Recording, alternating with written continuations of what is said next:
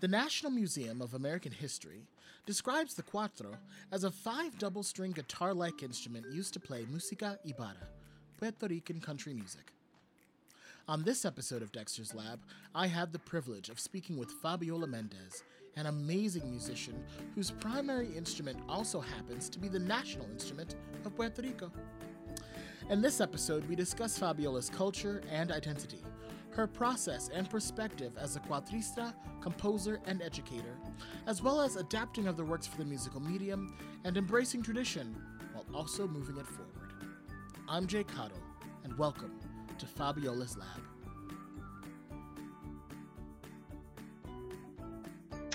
Hello, and welcome to another episode of Dexter's Lab. I'm here with Fabiola Méndez. How are you, Fabiola? I'm good. How are you, Jay?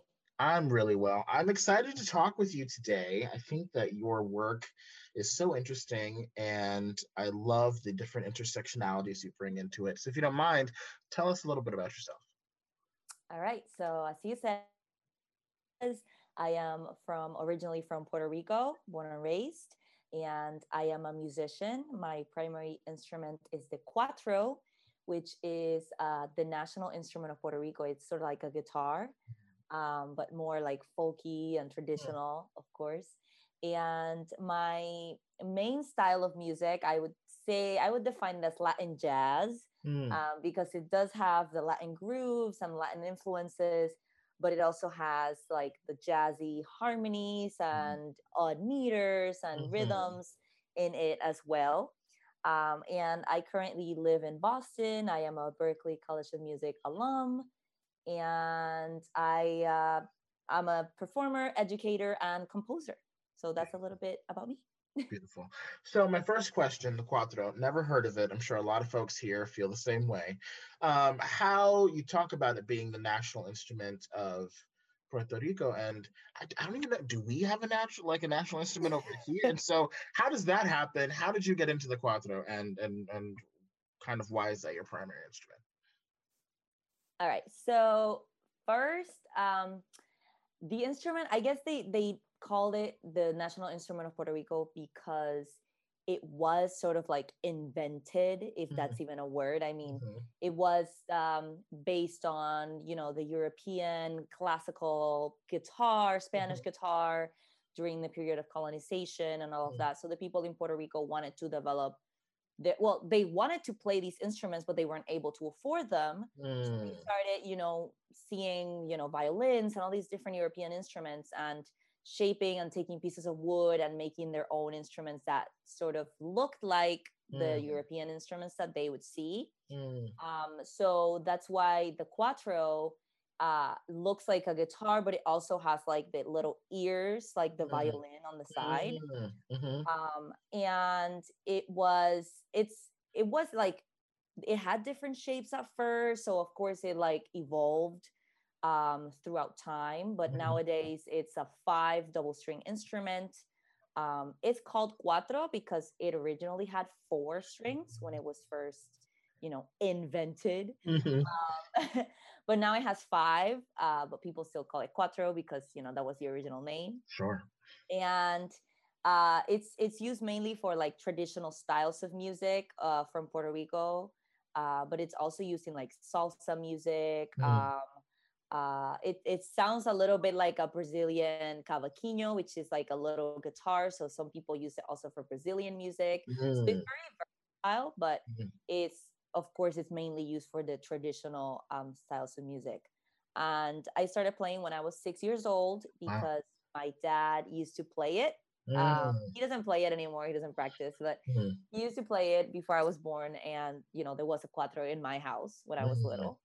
So I found it one day and I was like trying to figure out how to play it. Uh, and my dad was like, okay, do you want to take some lessons? Maybe mm-hmm. you like mm-hmm. it. Mm-hmm. And here I am. Wow. Uh, now I'm 25 and and I'm so proud to play this instrument because I feel like it's it's like this piece of my culture and my island mm-hmm. that I mm-hmm. bring everywhere I go. Mm-hmm. That's beautiful. And so since you mentioned that this kind of came from your family. Did you, I guess, was your family the kind that embraced your artistry and your creativity? It sounds like they kind of did, or you know, did you feel like you were the lone artist in your family? What was that relationship like? So it was definitely very welcoming. Um, in my family, like besides my dad playing that instrument, you know, when he mm-hmm. was younger, we always have um, like big family gatherings, and mm. there's always music. Mm. Uh, no one in my family is like a professional musician, but everyone plays an instrument and everyone sings. And mm.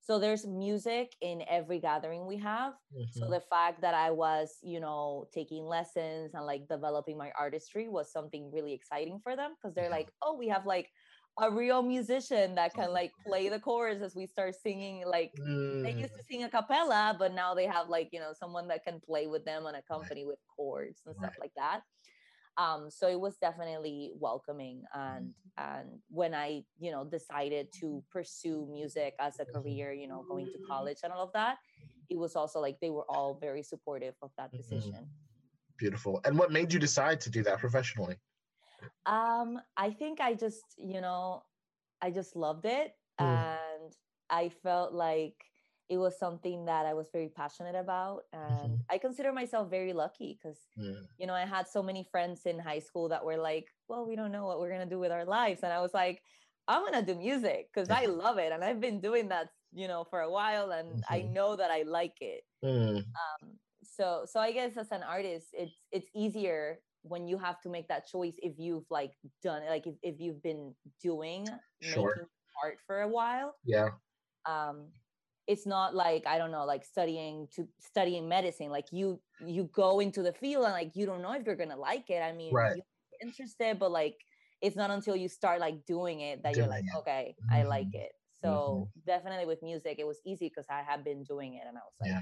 this is my call beautiful so how would you describe or define creativity as a concept ah that's a great question i think honestly it's this ability to sort of express um, something freely hmm. um, without thinking of like rules and and sort of like uh, a standard definition of, of a concept hmm. so for example i was i was actually thinking about this sort of like creativity and what it is hmm. the other day because i was talking to a friend that's also a cuatro player and hmm. you know we play this traditional instrument and it's tricky because you know it's part of our tradition of, of our folk music.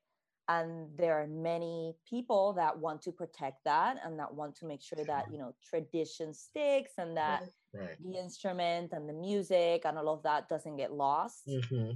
but at the same time it feels like it can be limiting creativity. Sure because it's like this is a traditional instrument you have to play the mm-hmm. traditional music this mm-hmm. way and that's how you hold the pick and that's how you hold the cuatro and that's how you strum, strum and mm-hmm. all of these you know different concepts that are important you know because yes tradition is important and culture is important but at the same time if we just keep it like in a, like a box it's just yeah. gonna die off it's just yeah. gonna become like museum art which is like, something really bad for for the folklore i think you know in my opinion uh, mm-hmm. it needs to be in the streets it needs to yeah. be with the artists and all of that so um so going back to like creativity i just think it's it's that um ability to just let your ideas flow without yeah. thinking of like a box or a set of rules or a mm-hmm. set of you know definitions so, based off this question, this might seem like a curve, but I'm just responding with something that you said that I think is really interesting. So, this instrument in particular is obviously really important culturally to Puerto Rico. And you, as an educator, I'm not sure what instrument you teach or what you teach, but I'm just wondering is there a conversation, is there a desire to amplify knowledge of the cuatro and to teach other folks to use that? Does that happen here? And is there any tension in that about bringing an instrument that's so tied to a specific culture to quote the masses? And how would that feel, I guess, as we have more and more discussions about appropriation versus appreciation? Mm-hmm. Um, yeah, it seems like it might be a little messy in a nice way. Yeah, it is. So definitely it is my mission as an artist to you know showcase the cuatro and to Mhm. bring the cuatro to the knowledge of of the masses as you said Mhm. um, I think it's a beautiful instrument and and you know I love it and I want everyone to know about it and to you Mhm. know be like oh that's a cool instrument Mhm. um, so that's like one of my missions as an as an educator um, I teach cuatro but I also like teach you know general music um, Mhm. but it is it is quite a challenge especially when you try to take it out of the tradition which is you know as I said earlier a little bit of what I do. I mean I do have the tradition rooted and and and it, you know it's it's important it's the roots. Mhm. uh, but from that you know the tree and the branches are my creative way of expressing myself um and that includes you know like fusion with like Mhm. jazz chords and like brazilian grooves and you know all these other concepts like a little bit of rock a little bit of hip Mhm. hop Mm. um and and taking all of that and for some folks it you know it's they are not okay with that Right. um because they do want to keep it like Yeah. just for the traditional music Right. Um but i am very happy to say that you know the young generation of cuatristas in puerto rico we are all like trying to you know take the cuatro to other levels. Like there's some cuatro players that are doing classical music with the cuatro. There are people that are like Mm. using pedals and like distortion and like taking Mhm. it to to you know more rock stuff reggae. Um so there's like you know a lot of young people that are very creative and and thanks to like technology and like education because a lot of cuatro players back in the day would not get like music ed- music education like as a you know as a concept in a conservatory or they wouldn't learn to read music or all of Mhm. that so of course now that we have the tools of like reading Mm-hmm. music and composing a lot of that we're taking that to the next level Yeah. um but but you know I, I i feel like it's it's just a matter of keeping like a nice balance between the Sure. two Mhm. um just because we don't want to be disrespectful of the tradition either and we don't want to be disrespectful of these people that you know work so hard to to keep that tradition alive Mhm. um so yeah but the cuatro you know interesting fact is um the instrument that plays the intro in despacito Interesting. so that Mhm. before they start singing it that's a cuatro and for me that was such a an important moment for the history of the instrument because it was like it was like the top song Yeah. in the world for like i don't know how many weeks and like you know grammys and all of these Mhm. you know whatever that means uh but but you know it's it's big and a lot of people hear about it and and it was important and i know that you know some folks were a little upset that that was happening in a way because again like the tradition and whatever but but most people were proud that our instrument you know it's being it's it's it's being an, an instrument i Yeah. mean i always say like it's an instrument like any other so it can Right. be used in any style of music and in any space and Mhm. yeah Mm. Beautiful. I love that. It's an instrument, and instruments are playing Exactly. songs. So exactly instruments are for playing music whatever Got it. music it is Got it. So uh, you mentioned obviously you're doing arranging, you're doing original compositions, and I'm sure you kind of get in the zone. And I'm really interested in hearing for you what does the zone feel like? Some people call it the flow, some people call it the hum. For some folks, everything drops away. For some, like it's just like a I gotta keep going quickly before this dies out. What is what is that like for you? i think it's the last one you said so Mm. it's like it i get like the idea Uh-huh. um it can be like any time of day but it usually happens Mm. at night Of course, yeah. um which is sometimes it's like i'm like in bed and i get this like really cool idea and i'm like hundred percent. oh Yeah. Should i like get up and like Yeah. at least record like a little bit so i don't forget about it Yeah. and there have there have been so many instances where i'm like eh i'll just go to sleep and then And the then next day i'm gone like forever. oh exactly. no Mhm. Been there.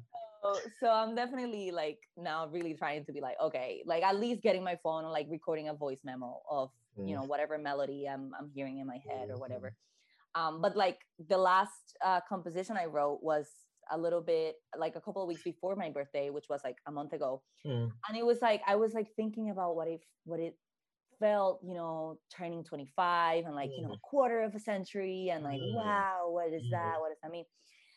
And I was like, suddenly, like, I just started writing lyrics, like writing lyrics, sorry. And then I like started humming a melody. Like, it was such a fast Mm, um composition like it's just it was very organic but it doesn't Mhm. happen all the time sometimes it's more like i'm having a conversation like a lot of times these compositions especially when they have lyrics they Mm. come from like a reflection or a conversation that i'm having with someone else got it. and i get like really inspired by whatever we're talking about and then i Mhm. start writing a couple of ideas Mm, and then maybe i have to like let it be for a little bit and then go back and you know start singing a couple of melodies and then mhm. do the chords. So usually my process is like that. So like the, the lyrics come first or the melody, and then I figure out the harmony and the chords. Mm. And usually when I'm doing the chords, then I you know I start figuring out the groove as well. Sure. So that's a little bit of the process. Great. So I expect a song after this conversation. yes. About creativity. That's Yeah. probably coming because it keeps coming back like this. Yeah. it's a thread.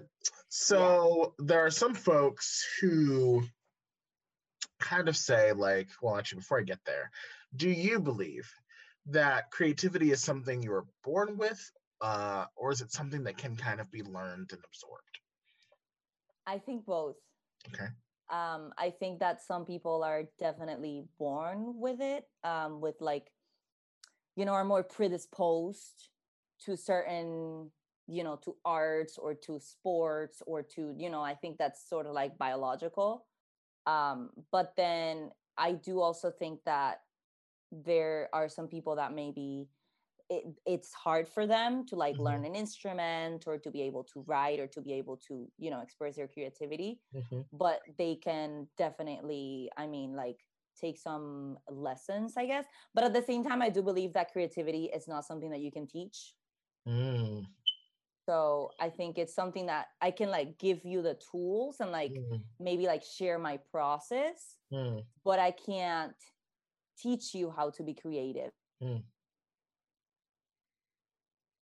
A very spiritual person and i but i i'm like it's something you can't teach faith and it's the same thing with creativity i think because it's mm, such an abstract and a personal concept that mm. I can't I can't get into your head and like show you how to like be creative. Right. You know what I mean? Like I Mhm. can share what I know and what I do and maybe that can Mhm. inspire you and help you, but you know, it's like a personal process.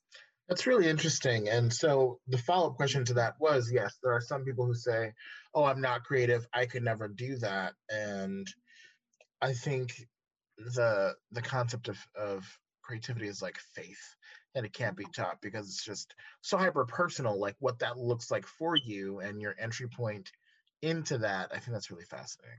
Really Yeah, I, I do think though that like education, like especially when thinking about like little, you know, when we're little, fascinating. it does play a very important role in like creativity in general. For example, like I remember when I was in high school, I had an art, a visual arts teacher, Mhm, mhm, and he kept telling us like, I want you guys to be creative, but like you are also like in a box. And he would tell us it's because when you're in pre-K or in kindergarten, they tell you that bananas are yellow, Right. apples are red, grapes are uh, purple or green or whatever. Like Mhm, you know you get into like if you paint a banana purple like the Yeah. teacher will be like that's wrong like bananas are not purple you know so like you you start they start like shaping you and i'm not i'm just kind of like generalizing like it's Yeah. not everyone of course but you know it's like they they start shaping you in like the ways that things are because in the real world like in reality they're like that but then mhm, when you want to be creative it's like when you grow up and everyone wants you to be creative it's harder because when you're little everything is like in a in like a little square box Yeah, yeah. It's interesting. I so I'm a musician as well, uh, and I was having a moment a couple months ago where I hadn't arranged in forever, and I felt like I was stuck because I was just like, okay, I'm doing this arrangement, and it's fine, but I was like, but I know that it could be greater, and I felt like in that moment I was caught in this weird cycle of feeling like my understanding and my knowledge has increased to to kind of give me um, a feeling that this can be pushed up to another level.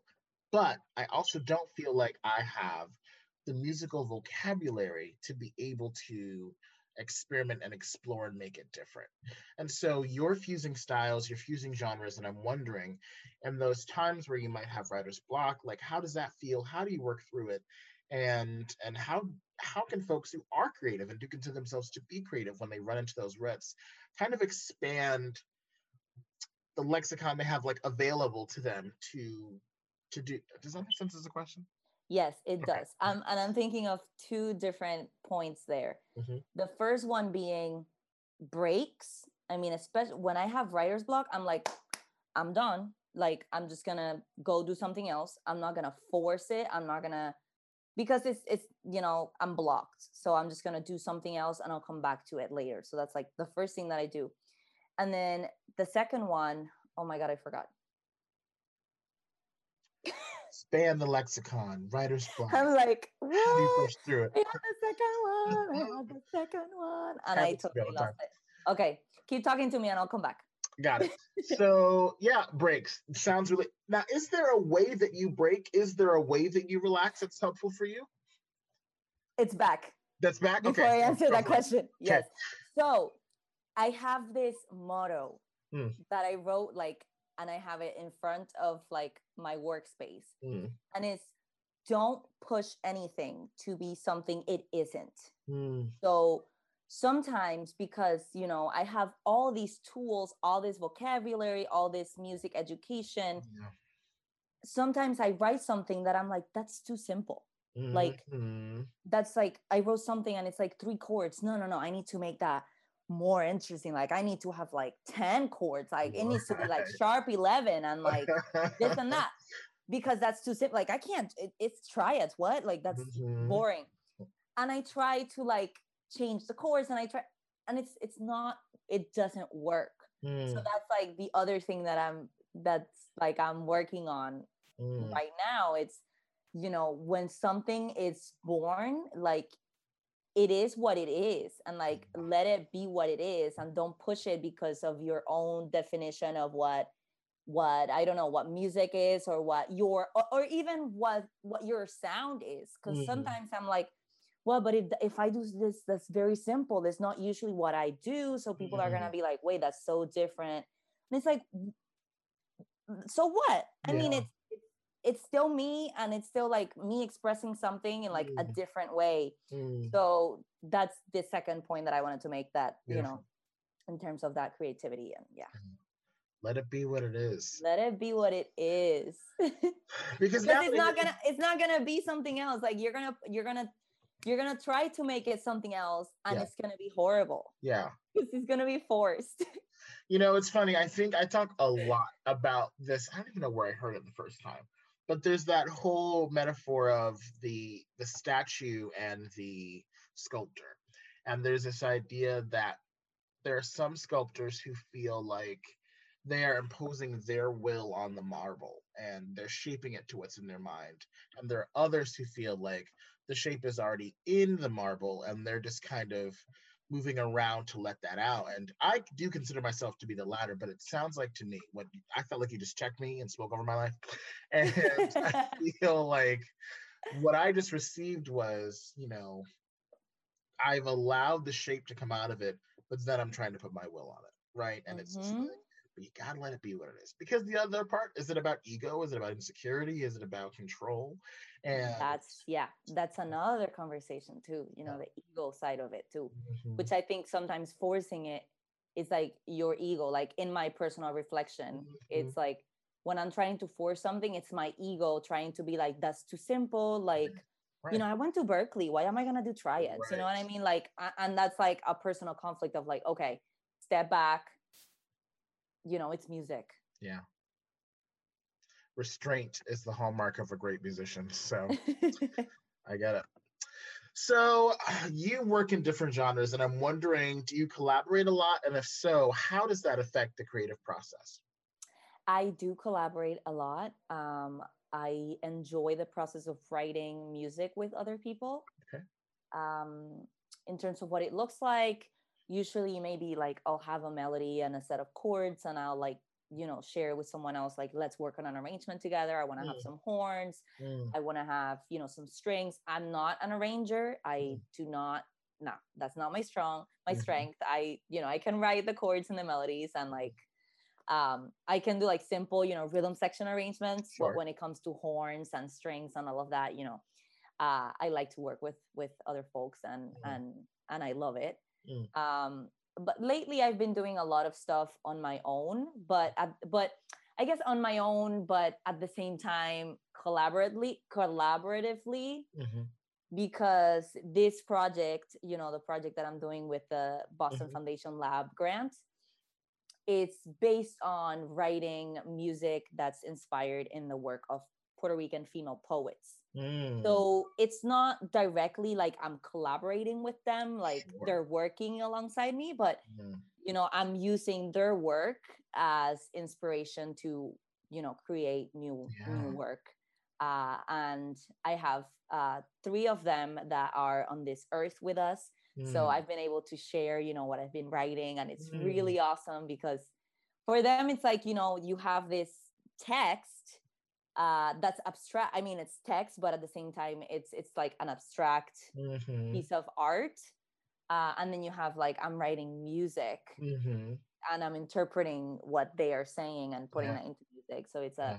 very interesting um, collaboration that i'm working on That just triggered 9,000 questions for me. And so let's see if I remember them all. First and foremost, uh, this is a great time to actually talk about your lab project. So, what is that in more detail, if you? So my lab project is called Afro Riqueña, Afro Rican, Mm. and it's a project, uh, an album, uh, and it's also going to be a concert Mm. that will showcase all these songs that I wrote during this time, inspired in the work of Puerto Rican female poets, Mm. specifically that target issues about race Mm. and being a black woman, a black Puerto Rican woman. Mm, Um, so that's why it's called Afro Rican mm, and um, I'm really excited because the album is it's basically done. Um, I am just in the process of you know distributing and you know getting the physical copies and all of that, mhm. and we are also almost almost there for our release concert, which of course I'll let you all know about. Please, please. Um, so yeah, that's basically the the project, and it's it's been really awesome because as I said, I've been hand in hand uh, working with these poets and sharing you know the music that I've been writing and all of that. So. So amazing. Did their work begin before you decided to do this, or are you cre- are they creating their work as you're creating the pieces? all of their work was previously done. So Okay. what I did is that you know I researched a bunch of different female poets from Puerto Mhm. Rico, um, you know that talked about being a black woman and all of that. And I purchased a bunch of different poem uh, collections and all of that. And then I chose uh, the poems that you know spoke to me and Yeah. spoke to my my process in my Mhm. identity and all of that Mm, and wrote the pieces. Some of them are instrumental, so it's a little bit more abstract. Uh, mm, for some of them, I took like either the whole poem if it's a short poem, mhm, um, but if it's a longer poem, like I, I took like a fragment to turn that into the lyrics of the song. So it actually leads to my next question then. So because you are reinterpreting, I don't want to say reinterpreting, you're you're putting these this work into a different discipline. Um, are you trying to in your music your musical adaptations of these pieces trigger the same feeling in others that you felt while reading this work or does even the desired outcome does that shift too as you're now pushing it into a new medium So I think the first, Mm, uh, the first one you said. So when I was reading these poems, I was trying to sort of, you know, I, through the music, I'm trying to portray the feelings that I Mhm. felt as I was reading them. mm, For example, there's one that's about. It's called "Hacerte la paz," which Mhm. is uh, making making peace with yourself. mhm, And of course, it's it's like this this whole poem of like in this one in particular, it's a little bit about when you're leaving Puerto Rico. So like a little bit of the concept of migrating or Sure. moving to a different place and, Mhm. and that feeling. Um, so it's like a, in terms of the groove and the piece like a ballad and like the chords Mhm. are like there- it starts with like just guitar. So like I'm really trying to portray that like making that piece with Mhm. yourself like through the music. And there's another one that's called Mulato.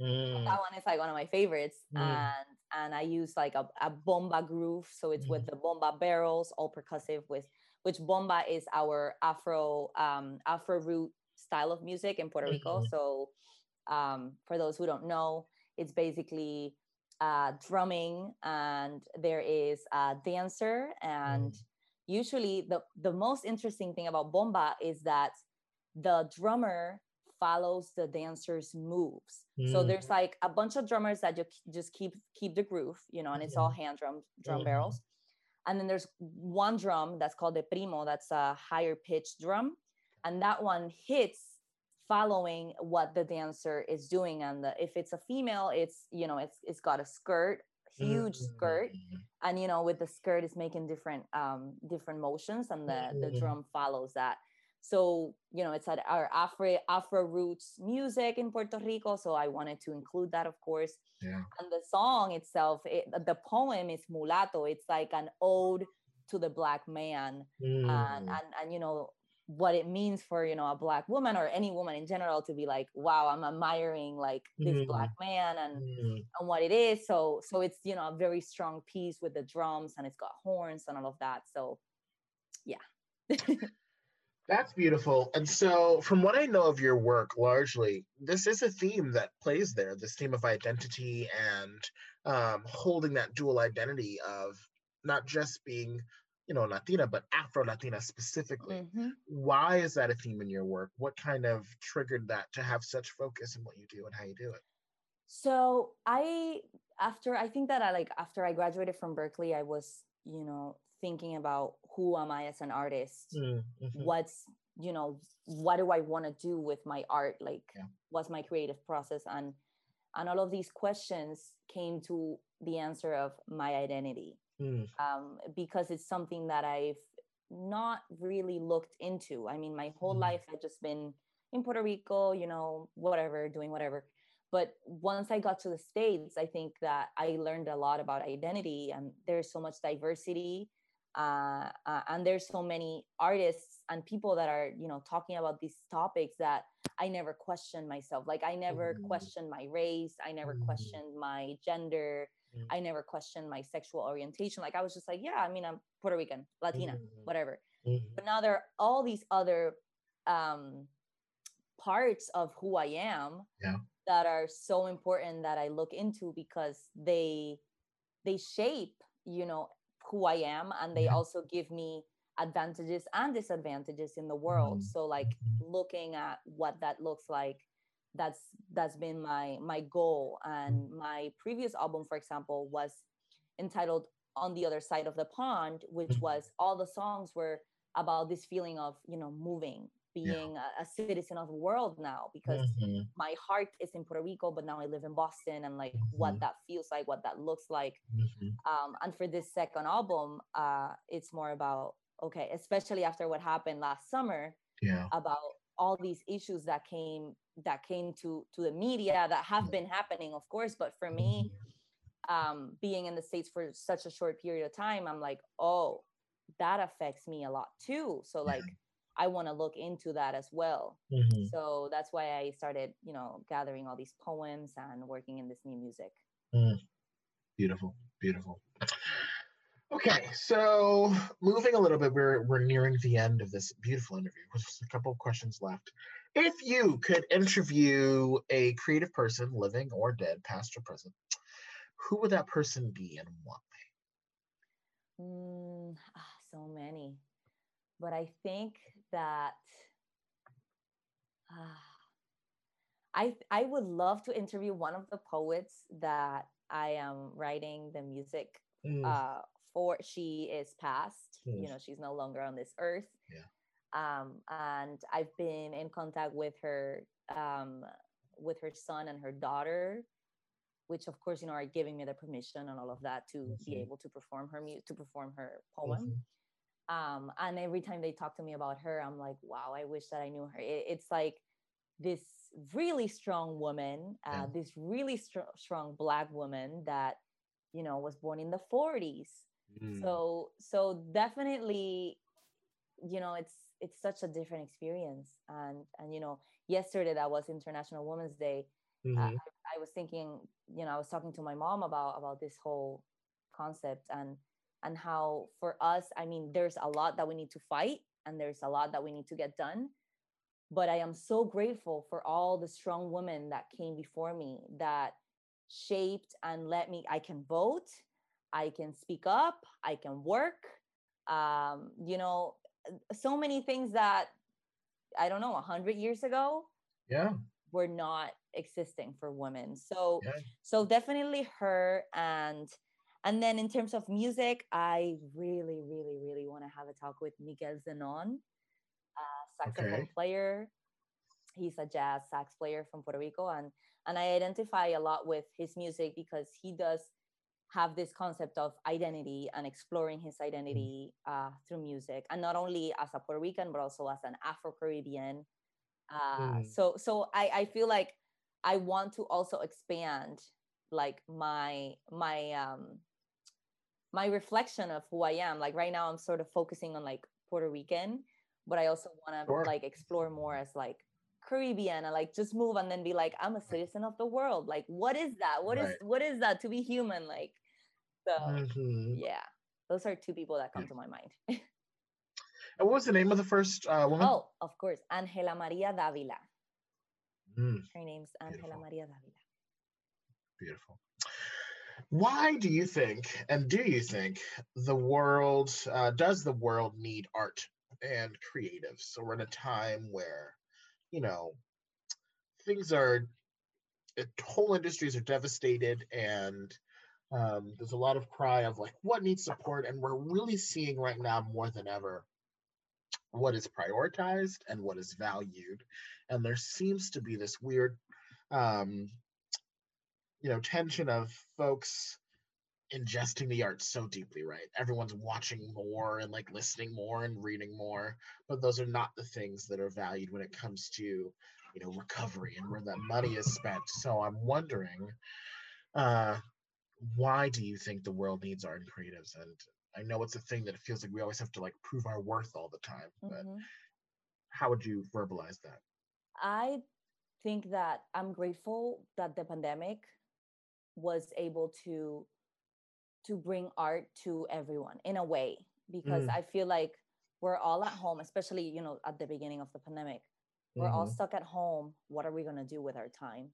mhm, And as you said, like reading, listening to music, watching concerts, um, mhm, taking like a dance lesson, or mhm. I've been like coloring a lot, like buying those like Mhm. mandala um coloring books. Those are way too detailed for me. I get overwhelmed. Uh, they are. Some of them are too much. Mhm, Uh, but you know, like expressing ourselves, and I I think that all of us, like every human, and and that's maybe what makes us a little different from other species is Mm. that from the knowledge we have of other species, of course, mhm, um, we are able to express art you know Mhm. and, and express ourselves through art. And i believe it's so important for the emotional health mm, um, mental health. It's probably one of the top activities for mental health i believe. Mm, um, just you know working in any art discipline or, or developing any art. And i do believe that every human also has like the creative like we're all creative in our own Mhm. ways mhm. um, even if we're not like an artist Sure. um, but we all have like art is something that everyone can do like even Mhm. if you're not like good at it hmm whatever the Mhm. definition of good is to you Yeah. um if i give you a drum and like you're able to hit it like Mhm. you know and you're able to like make your own pattern like that's you expressing yourself if i Yeah. give you a piece of paper and you can draw something or write something Mhm. that's you being creative like if you're listening to music and you're moving your head a little bit that's like Mhm. you being creative Yeah. you know and expressing yourself so um it is a good time for art i believe in Mhm. in terms of of what the pandemic caused and how people miss you know seeing live art Mhm. and Mhm. i i am hopeful that after this is all over which will be very soon i Okay. am very very yeah i'm gonna Speak. I'm, I'm just speaking it Yeah. it'll be over very soon and and i do believe that there's gonna be like a peak and, and i hope there is a peak of you know people wanting to you know consume you know art Yeah. um and i just hope that it, it is it is in, ah, it is a big enough movement that Mm, it changes how arts are portrayed and, and you said and how you said how where the money is is spent Mhm. and, and where the funds are going mhm. I mean, it's gonna be good. You uh, when this when everyone comes back and they're clamoring for art, and you got a brand new album dropping, so you'll be ready. You will be ready. yeah i hope Two questions left. So, how does the way you think and move as an artist affect the non-creative aspects of your life? I say non-creative Uh, in, in quotation marks. hmm Yeah, because I feel like everything I, I do is creative. Mhm. Um, it shapes everything. Um, sometimes I I have to take like a little break from Mhm. just art, I guess, Mhm. because it, it can be overwhelming. I mean, anything in excess is is bad. So um trying to keep that balance of, you know, playing music, listening to music, composing, thinking about my projects. Like I feel like it's a lot. Like my whole day Yeah. revolves around my art. And when I'm not like actively practicing, I'm thinking about, oh my God, like my lab project, oh my God, my album release. Oh, I have to do this, Mhm. graphic design, this, that, that, that, that. Mhm. Um, but I try to do other things like sit on my hammock. I have a hammock even in Boston. I have a, an indoor hammock at the time Wow. because it's cold outside. Mhm. Um, and just like look at nature. Like Mm-hmm. I have the blessing of living in front of the ocean in Mm. Quincy. So just sit and just to look Yeah. and absorb um trying to be really present Yeah. um so that's like how i take a break a little bit Mm. it, it is definitely in every aspect of my life and Yeah. then also family time Mm. and and friend friends conversations that are Mhm. not are, that have nothing to do with art or Mhm. with music particularly for me Mhm. Um, just to learn. And and I I like to have friends that are not artists. A lot Yeah. of my friends are not artists um, because I want to hear other perspectives, like of the world and and and their the work they do and stuff like Mhm. that. So yeah, I'm really bad at that. I don't know what that feels like. So maybe I gotta research some some non-artist friends. Gotta do that. Um, we're we're a lot sometimes. We're a lot. I mean, I, all I divas, love artists. 100%. Yeah. we are a lot. dramatic and divas, the whole lot yes. Okay, for our final question. If you could imagine for yourself a laboratory that was made specifically for you, it can be magical, it can have technology that doesn't exist yet. But if you had this laboratory that was made for you where you could do your most creative work, what would it look like? What would be in it? Where would it be? Oh, I like this question. Okay. It would be very, very simple. A room, hmm and it would not have a lot of stuff. Mm. Um, the walls would be like like a nice solid color, but not too strong, not a dark color, like a Mm. light, light green, like this wall. It's just like light green. hmm um and then maybe i would have like a couple of of isolation panels and that stuff you know for Mhm. music hmm um but then i would just have like a desk i would have plants lots Okay, of plants that would be like the only thing that would be a lot of Okay. um and there would be like a huge window Mm. that would be in like a spot where I would get sunlight every Mm. morning or every afternoon. Like at some point of the day, I would need like the sunlight. Mm. And just you know a desk with like a MIDI keyboard Mm. and a picture of my family Oh, and a very comfortable chair. okay. and maybe there would be like on the side like a resting area with a beanbag Mm. and a diffuser okay. with a really nice like I don't know eucalyptus smell maybe. Mm. Yeah, that would be This my very feasible laboratory. I'm just like, I feel like you could make this right now in a basement or a guest room or something. yeah, I mean, uh, yeah, I, I try to keep it. I'm I I like being minimalistic. Mm. Um, I do believe that just just having uh, nature is is incredible. So that's why I said the window. Like I need that and a couple of plants and a desk. It's beautiful. It's beautiful. And there will be clean. So thank you so much for today. Where can people find you? How can they find you? How can they stay connected to learn more about you and your work? So thank you so much. This was such an awesome, awesome conversation, and I am so glad to be sharing some, some I don't know comments, and Yeah. this is a nice space. So thank you. Um, my Instagram is Fabiola Mari twenty, Hmm. And my Facebook is Fabiola Mendez Music, as well as my website fabiolamendezmusic.com, and I'm on Spotify and iTunes, you know, all digital platforms as Fabiola Mendez so you can check out me, my music there too. Thank you. Making a playlist right now. Yeah. Well, thank you so much for speaking to me. This was great. And I can't wait to hear your new album when it's ready. Thank you. Thanks again to Fabiola for a fascinating conversation. Dexter's Lab is made possible by a partnership between the Boston Foundation and Dunamis.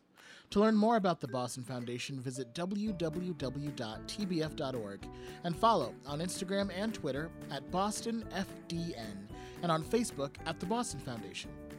You can follow Dunamis on all platforms at Dunamis Boston. That's D U N A M I S Boston. Or visit us at dunamisboston.org. Until next time, and thanks for listening. Stay creative.